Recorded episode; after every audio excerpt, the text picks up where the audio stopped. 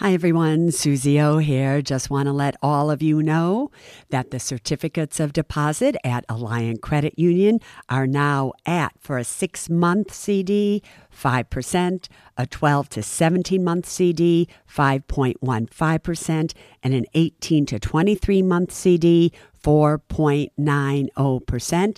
And for those amounts of $75,000 or more, just add on 0.5% to those rates. Go to myalliant, A-L-L-I-A-N-T dot com and check it out.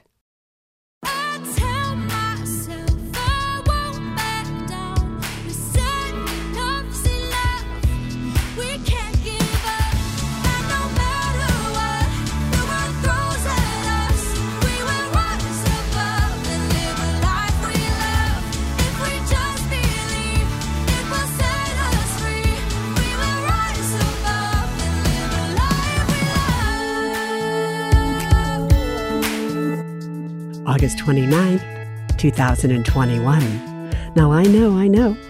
All of you are waiting to see is KT going to be here or not today? Who won the argument between the two of us? But truly, we never argue that way.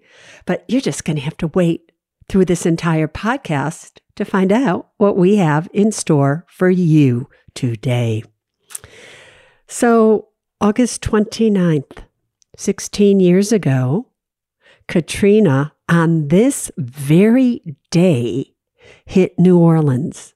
What are the chances that 16 years later, the exact day that we have a hurricane also hitting New Orleans and Louisiana?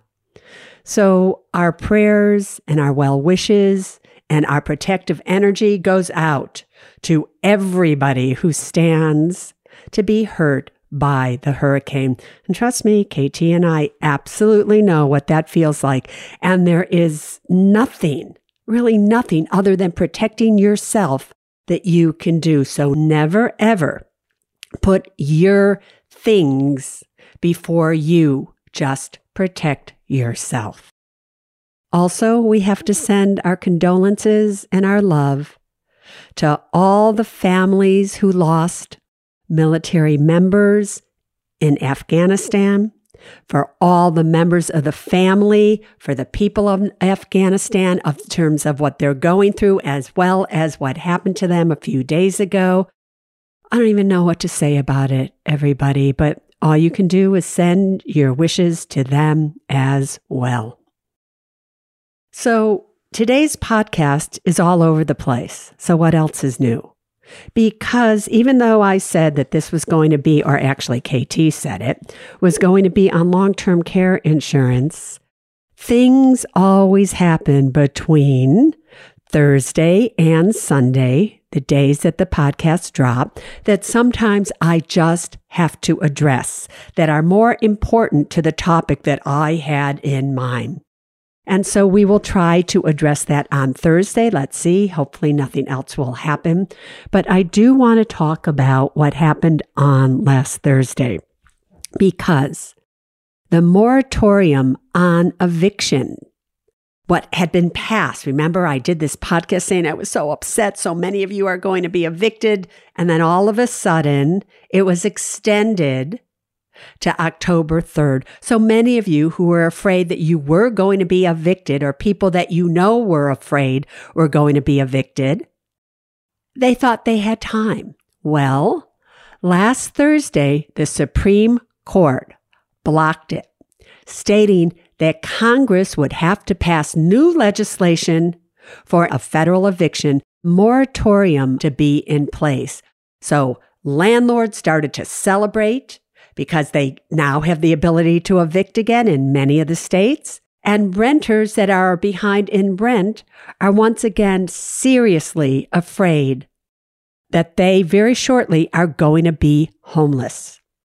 So, once again, Congress, by not acting in a way that they should have acted, knowing that they needed to pass this legislation, allowed the moratorium to come to an end before the $46 billion of rental assistance could be distributed.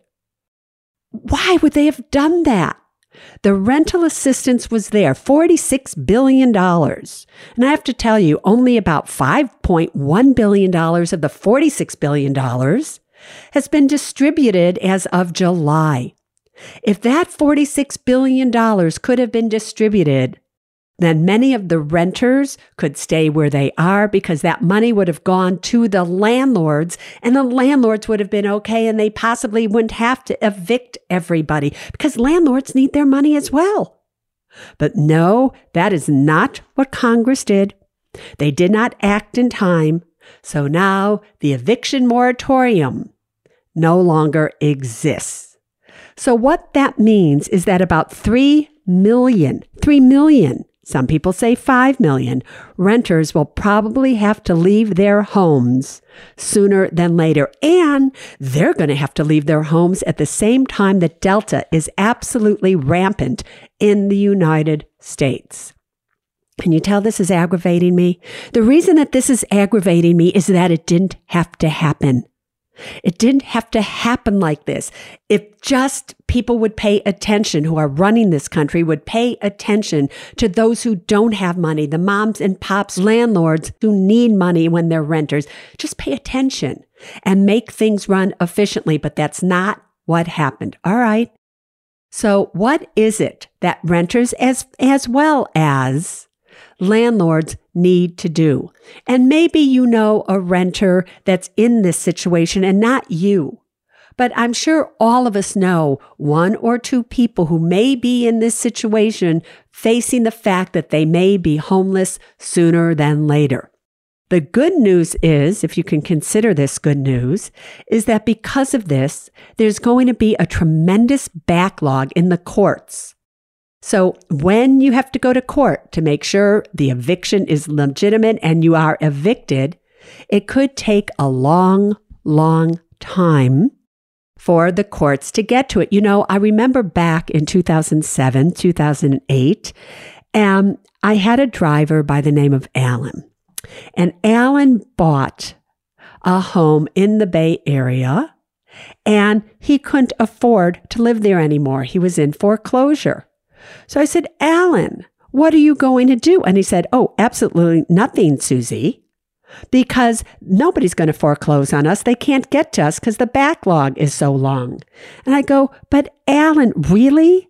Alan was allowed to live in his home for a year and a half without paying for it until they started to evict him. That's how long it took for them to evict Alan. Obviously, when I found that out, I also switched drivers. Just it was just an ethical thing. And Alan obviously had some money that he could have paid towards it, but he didn't want to pay it because real estate prices were going down, down, and down. So he figured he was better off to just be foreclosed upon. So I know I just got off track. So let me get back on track to what I was talking about in terms of what is happening right now. Going back to the $46 billion of emergency rent relief that only 5.1 billion has been distributed through July, the courts know this. And because the judges know this, it may cause them to act also more slowly because they don't want to evict you. They want the system to work. But if you find yourself in front of a judge you might just want to ask them, please don't evict you until you get your rental assistance because you never know how that will affect them. But to be able to say that, you have to have applied for rental assistance. And the way that you apply for rental assistance would simply be go to home.treasury.gov. And there you'll find the information that you need to know to apply. Because if you haven't applied, you can't appeal to the court system and say, please don't foreclose on me before I get my rental assistance.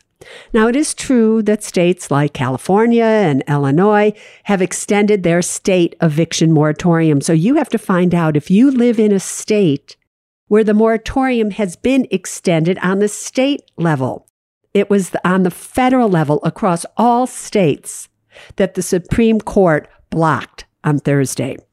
But there are states that go, no, no, no, no. We're going to pass laws that protect the people, the renters in our state.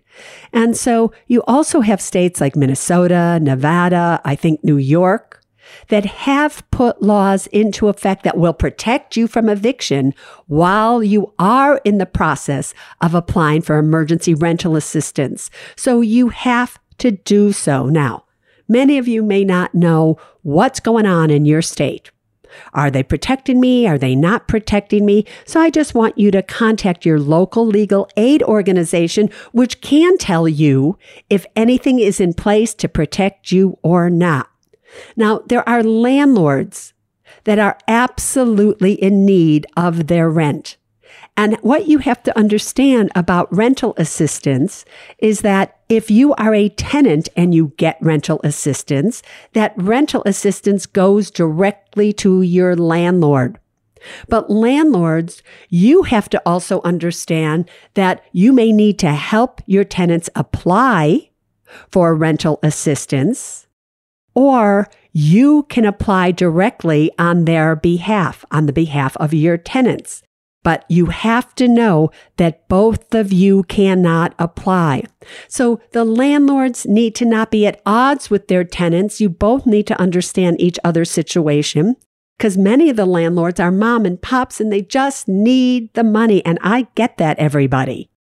So work as a team here to help each other out.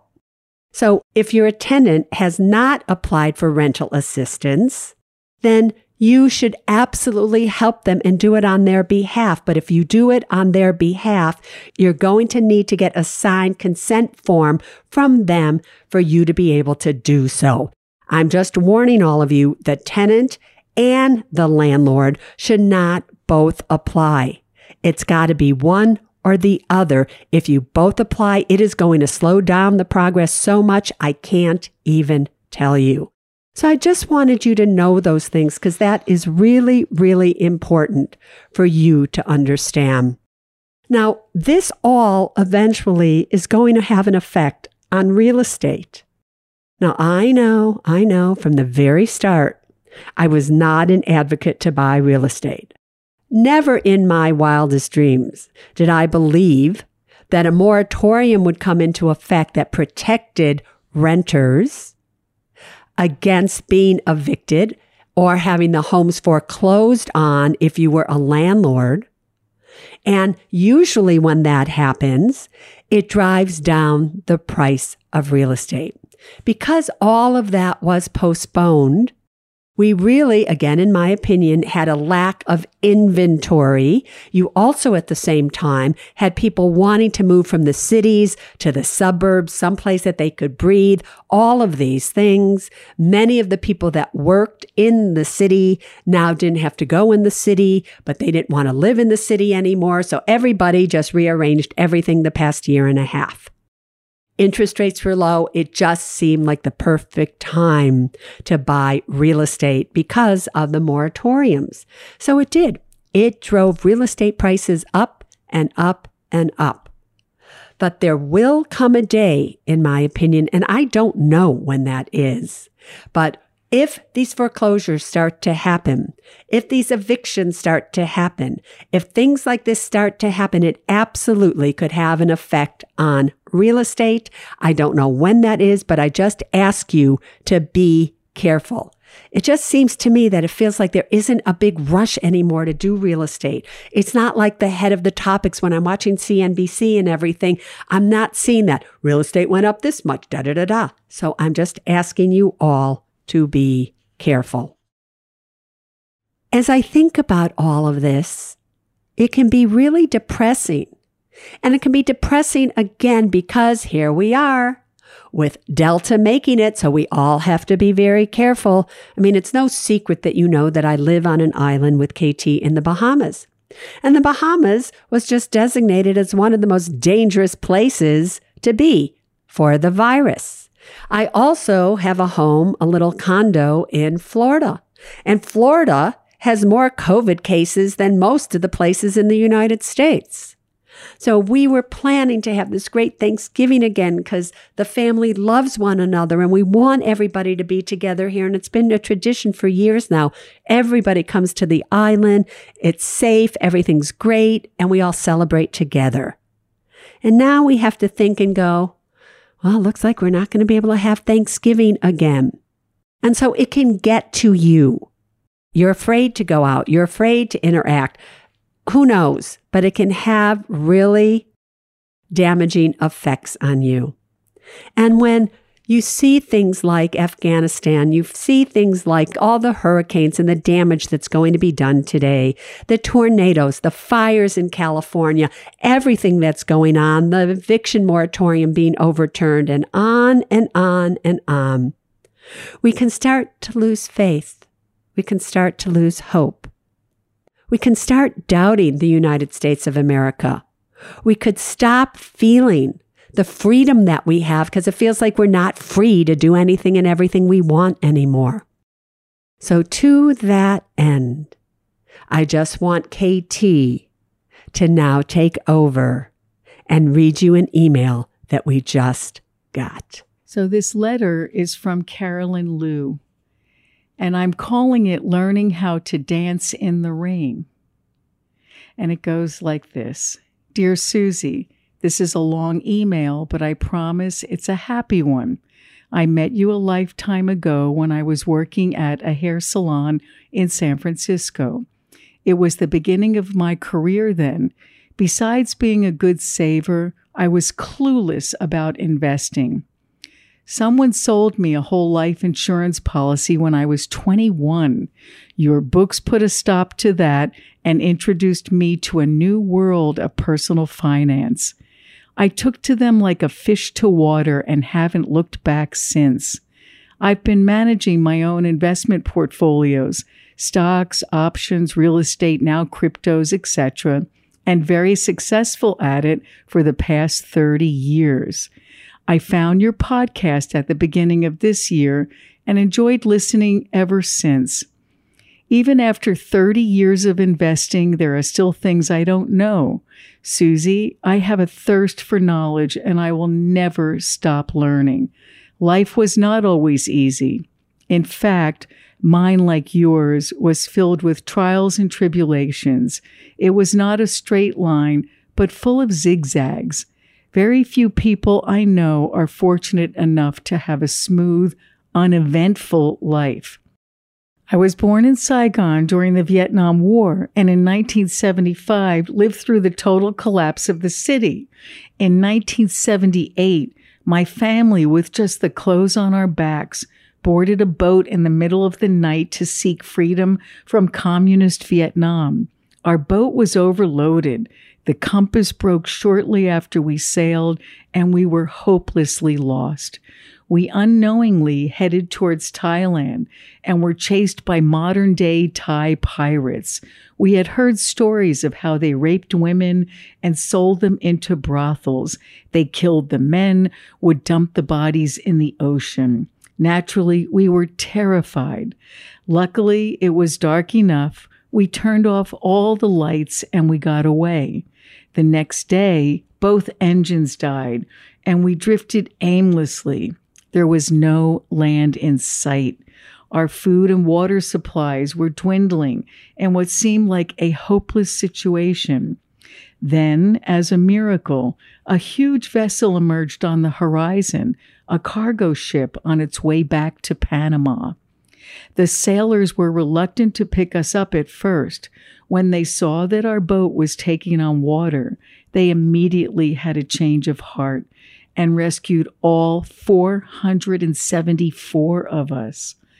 We needed to get to a refugee camp in Malaysia, but the crew were on their way back to Panama. They were stuck with us at sea for nine days till another cargo ship picked us up. I recently learned that it cost about $100,000 a day to lease a freight vessel that size. Rescuing us cost them almost a million dollars. That was a boatload of money back in those days. And then she wrote, pun intended. Yet, out of kindness, they didn't abandon us. 474 lives were saved that day. We were forever grateful. After a rough year in the refugee camp, my family arrived in the U.S. with $20 in our pocket. We lived in a mobile home park in Utah and then the Tenderloin in San Francisco. My parents, who were millionaires in Vietnam, swallowed their pride and took whatever odd jobs they could find. None of us spoke English back then.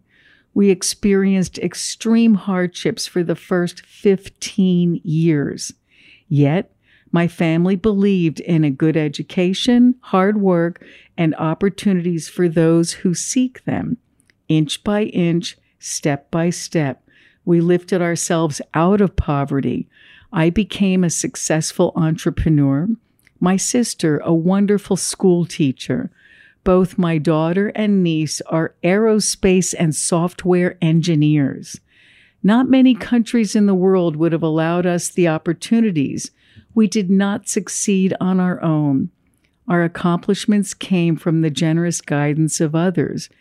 Americans are the most generous people we know. America has its flaws, yet it's still the greatest country in the world. The liberty to express our personal viewpoints, practice religions, and pursue our individual love and happiness is not to be taken for granted. We visited Japan for the very first time in 2019. Our trip was wonderful, and we definitely would go back.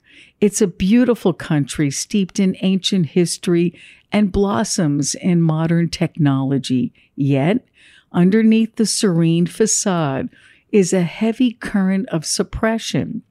Being back in that part of the world after a few decades reminded me that individuality is not always encouraged.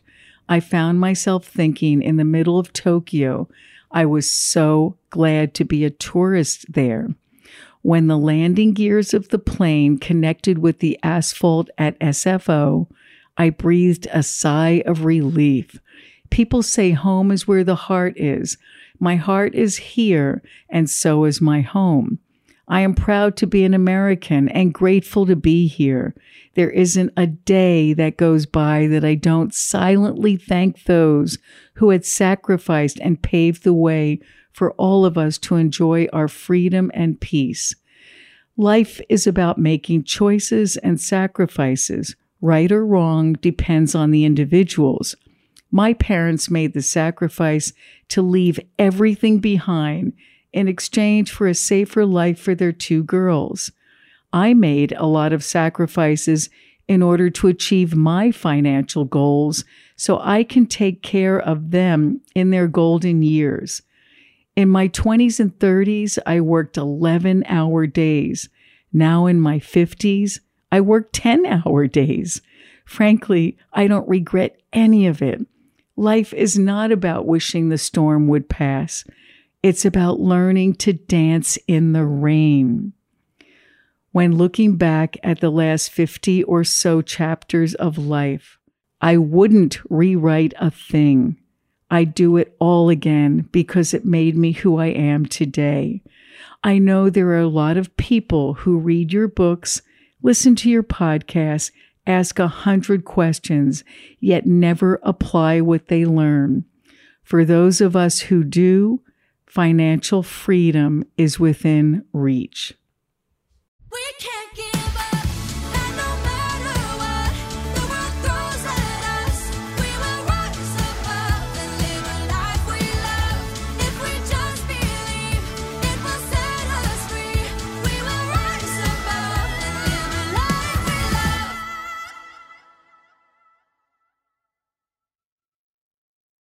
Neither Suze Orman Media nor Suze Orman is acting as a certified financial planner, advisor, a certified financial analyst, an economist, CPA, accountant, or lawyer.